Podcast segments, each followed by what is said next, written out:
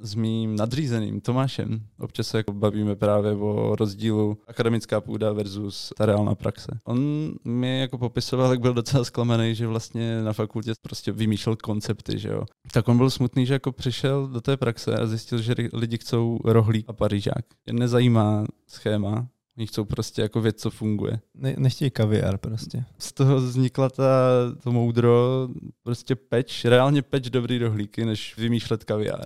Že to, že máš super koncept, je vlastně fajn v nějakém procesu tvým a vymýšlet lepší a lepší věci je dobrý jako pro tvůj nějaký vývoj, ale reálně ti lidi potom budou chtít ten jako dobrý rohlík, čerstvoučký. Na tom je dobrý to, že tam že je peč, rohlík, takže vlastně tam je fakt výsledek, reálný výsledek, to, že je upečený něco. A vymýšlení. Ten kaviár jako nakonec ani neexistuje, jenom je vymyšlený. A zase jako než upečeš dobrý rohlík, tak si myslím, že vymyslet nějaký ten dobrý kaviár, který vlastně nemá reálný výsledek, je důležité, protože je to fakt ten jako součást toho procesu. Zároveň já si nemyslím, že třeba my vylítneme z té fakulty úplně jako nepolíbení tou praxí, protože teď v naší akreditaci třeba máme ty praxe, já jsem za to strašně rád, protože najednou se mi to trošku jako spojuje. Já jsem sice teda vlastně dobrý kaviár tady nikdy nevy, ne, nevymyslel, ale ten proces toho uvažování nad jako věcí, který v té reálné praxi pak jako neřešíš, ten jsem jako prožil a vnímám to, jak je důležitý.